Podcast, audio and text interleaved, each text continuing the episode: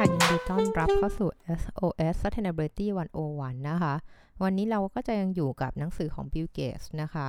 How to Avoid Climate Disasters The Solutions We Have and the Breakthroughs We Need นะคะ บทวันนี้ยังเป็นบทที่ 4 อยู่นะคะ ชื่อตอนว่า How We Plug In นะคะ ก็จะเป็นเรื่องของกระแสไฟฟ้าที่ทุกคนก็ต้องพึ่งพากันอยู่ทุกเมื่อเชื่อวันนะคะ เมื่อวานนี้ได้พูดถึงเรื่องความยากและความ ท้าทายนะในการขนส่งพลังงานทดแทนเนี่ยไปถึงผู้ใช้ในครัวเรือนต่างๆ ในเมืองได้อย่างไรนะคะ วันนี้บิลเกตเขาก็จะมาลงรายละเอียดถึงเรื่อง innovation ต่างๆนะคะ ที่จะช่วยให้เรื่องของการขนส่งเนี่ยมันสำเร็จขึ้นได้นะคะ ซึ่งอันนี้จะเป็นเรื่องของเทคโนโลยีนะคะ ซึ่งอาจจะไม่ได้ลงรายละเอียดทั้งหมด แต่ก็พยายามจะให้ละเอียดมากสุดที่จะให้ได้นะคะแต่แต่ก่อนอื่นนะคะ เรามา ฟังตัวอย่างจากที่ข่าวไว้เมื่อวานนะคะ ว่าเรื่องของเยอรมันเนี่ยมันมีประเด็นปัญหาอะไรนะคะ ที่บิลเกตเขาอยากจะนำเสนอค่ะ คือเขาก็บอกเยอรมนีเนี่ยมันเขาก็มีสิ่งเรียกว่า Energy Vendor Program ก็คืออันนี้คือเป็นเป้าหมายในการเปลี่ยนผ่าน transition นะคะ จากพลังงานที่เป็นพลังงาน fossil fuel ไปสู่พลังงานสะอาด ซึ่งอันนี้ค่ะเยอรมันเนี่ย ออกโปรแกรมนี้มาโดยมีเป้าหมายที่จะ ทำให้ประเทศเนี่ย ต้องใช้พลังงานทดแทนในส่วนที่ 60%ภายในปี 2050 นะคะ เขาถึงขัดเพิ่มนะคะศักยภาพกำลังการผลิตไฟฟ้าจากแสงอาทิตย์เนี่ย เป็นจำนวนถึง 650%เลยนะ จากช่วงปี 2008 ถึง 2010 เนี่ย คือปริมาณของการทำโซลาร์เซลล์เพิ่มขึ้นถึง 650%แล้วก็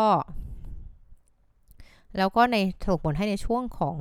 ฤดูร้อนเนี่ยที่เยอรมันฤดูร้อนก็ร้อนมาก จริงแล้วก็กลางวันก็ยาวนาน จริงแล้วแดดก็ส่องแรงมากเลยนะคะ คืออาจจะยาวนานไม่ใช่แค่6ชั่วโมงถึง8ชั่วโมงสำหรับหน้าร้อนเนี่ยอาจจะยาวถึง 10 ชั่วโมงด้วยซ้ำในเรื่องของแสงอาทิตย์ค่ะทำให้ช่วงซัมเมอร์ในช่วงฤดูร้อนเนี่ยเยอรมันผลิตไฟฟ้าจากทั้งพลังงานลมและแสงอาทิตย์เนี่ยได้เยอะเกินไปจนไม่สามารถใช้ได้หมดเนี่ยเขาก็ส่งต่อนะคะไปให้พวกโปแลนด์แล้วก็พวกเช็กรีพับบิกนะคะสาธารณเช็กนั่นเองค่ะ ซึ่งเหตุผลเนี้ยซึ่งการทำอย่างเงี้ยโอเคเยอรมันก็ได้เงินเนาะมาจากของประเทศเพื่อนบ้าน แต่มันก็ทำให้เกิดผลกระทบต่อเรียกว่าเอ่อกริดนะคะ power grid ของทางฝั่งประเทศนั้นๆนะคะจนทำให้ผู้นำเขาเนี่ยบ่นเลยนะคะว่าการที่เยอรมันเนี่ยส่งส่งส่งไฟที่เกินมาหาแล้วเนี่ยทำให้มันเกิดการที่แบบการสวิงของการแบบ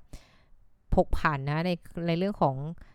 ไฟที่เขาผลิตได้แล้วเขาก็ส่งจ่ายจ่ายในประเทศของเขาเองค่ะ เรียกว่าปัญหานี้เป็นปัญหาที่ต้องแก้ไขเนื่อทั้งการวางแผนเพื่อจะทำไงให้มันสมต้นทุนที่สุดนะคะ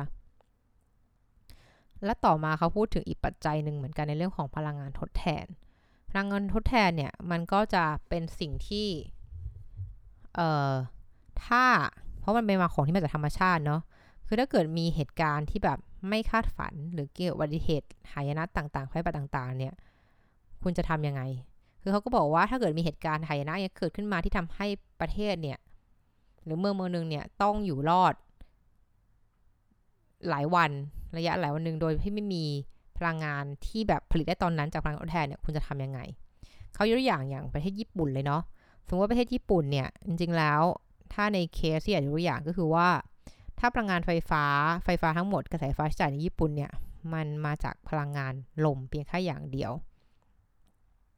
ถ้าเกิดในฤดูที่แบบฤดูไซโคลฤดูพายุเนี่ยของญี่ปุ่นเนี่ย แล้วก็มันมีเรียกว่าพลังงานลมกระแสลมมันแรงมาก ๆ เลยเนี่ย จนทำให้เนี่ย ถ้าเกิดคุณไม่ปิดไอกังหันพัดลมผลิตไฟฟ้าเนี่ย ลมเนี่ยมันจะแรงมากจนทำให้กังหันลมเนี่ยมันพังนะคะ ดังนั้นสิ่งคุณต้องทำคือคุณต้องปิดมัน คือถ้าเกิดถ้าเกิดคุณถ้าเกิดเมืองเนี่ยตัดสินใจที่จะปิด กังหันลมทั้งหมดเนี่ยในช่วงที่ไต้ฝุ่นกำลังพัดอยู่เนี่ยเอ่อดังนั้นคำถามคือเมืองเนี่ยจะใช้พลังงานไฟฟ้าจากที่ไหน มันก็ต้องเป็นที่มาว่าถ้าปกติแล้วคุณใช้พลังงานลมเนี่ยคุณก็ต้องมีแบตเตอรี่ที่เก็บพลังงานลมนี้ไว้เพื่อจะใช้ถ้าเกิดว่าลมมันไม่พัดคำถามก็คือว่า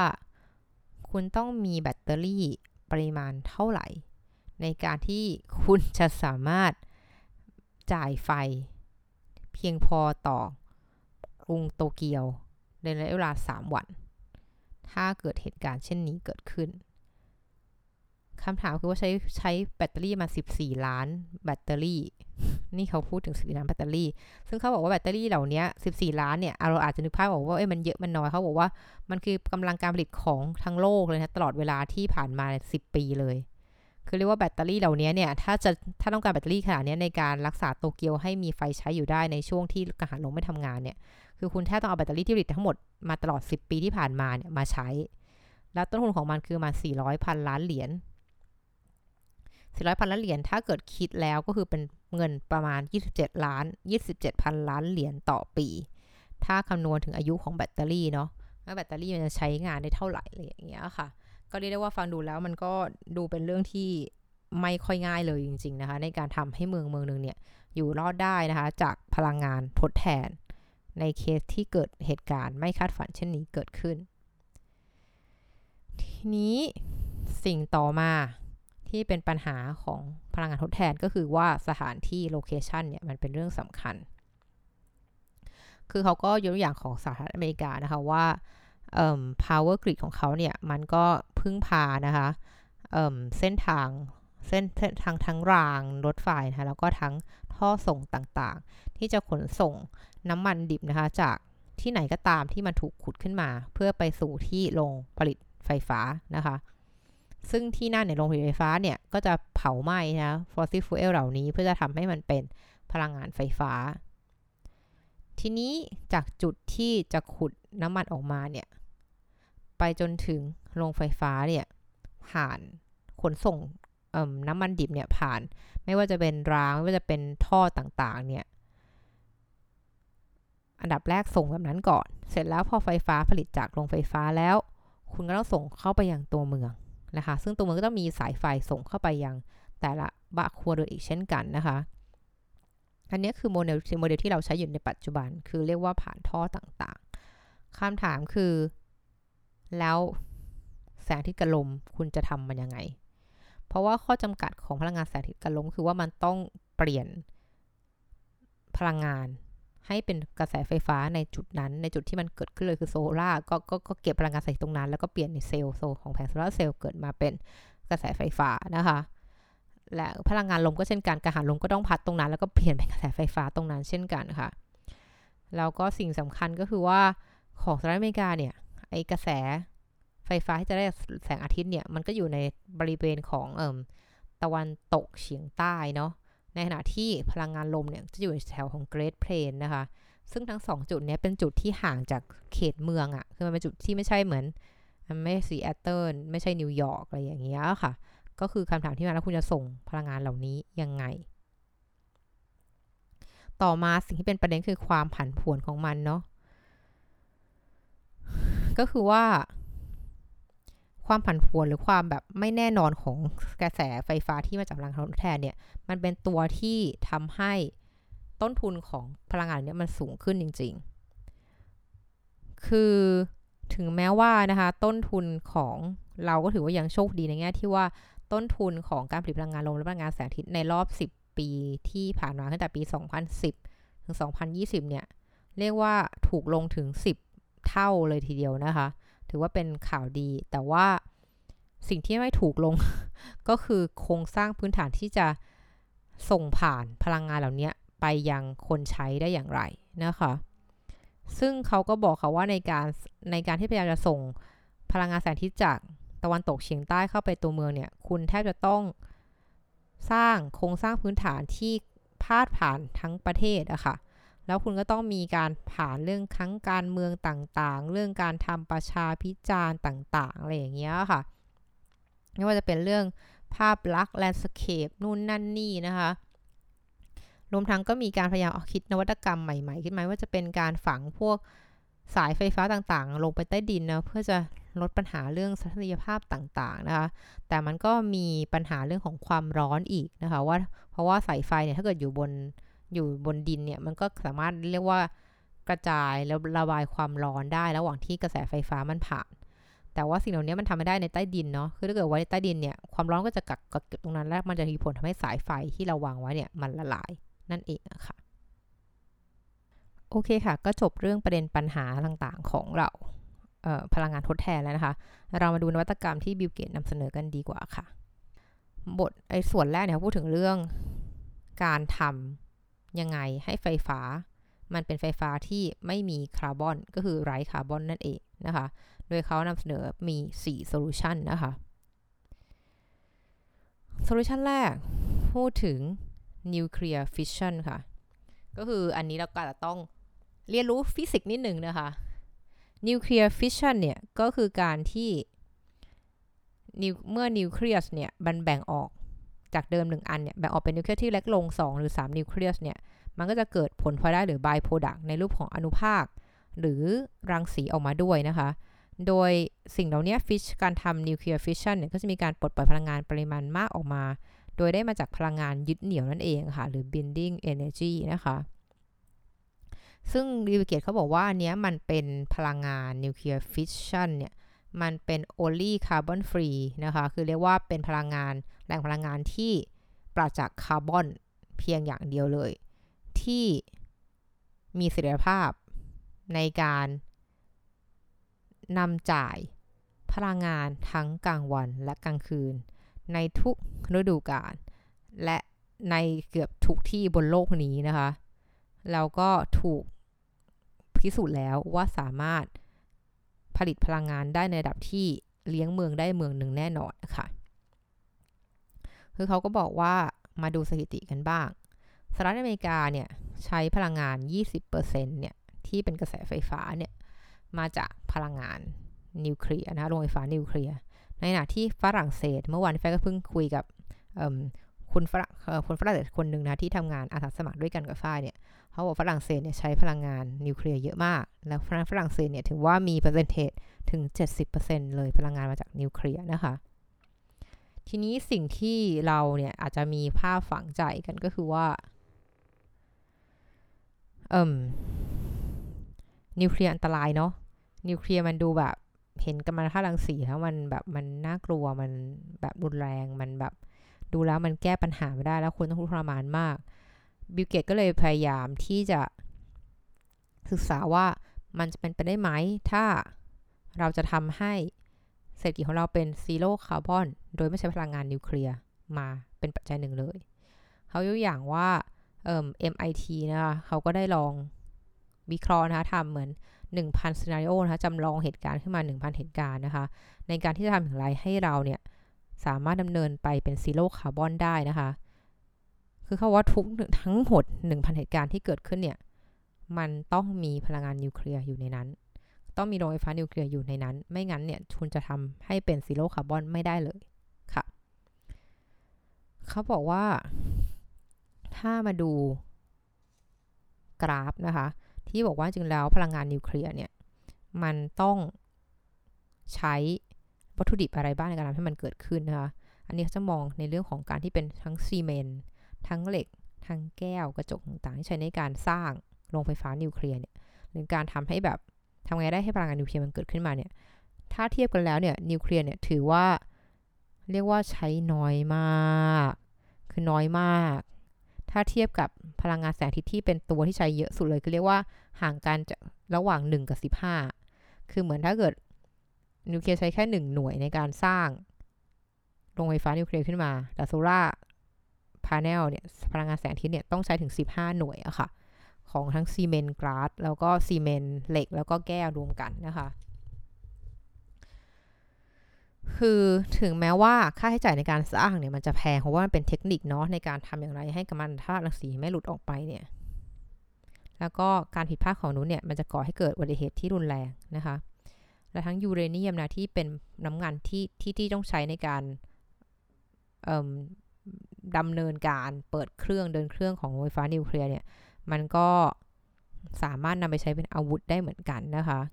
รวมทั้งขยะนะคะกากนิวเคลียร์เนี่ยก็อันตรายนะคะ แล้วก็ยากที่จะเก็บรักษาไว้ สิ่งเหล่านี้คือมันเป็นเหมือนเหมือน pain point ภาพเป็นเป็นทั้งความจริง แล้วก็เป็นภาพฝังใจด้วยไม่ว่าจะเป็นเรื่องของอุบัติเหตุเราเห็นเนาะไม่ว่าจะเป็นหนึ่ง เหตุการณ์ของโรงไฟฟ้านิวเคลียร์ที่สำคัญก็จะมี 3 เหตุการณ์ที่เราคุ้นเคยกันก็คือ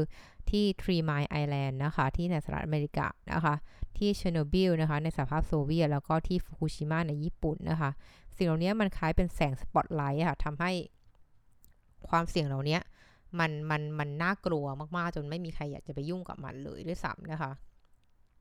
แต่บิลเกตก็บอกว่าแต่สิ่งที่เราบอกว่าพอเราเห็นว่าอุบัติเหตุมันน่ากลัว ผลลัพธ์มันน่ากลัวจนเราเลยทำให้แบบหยุด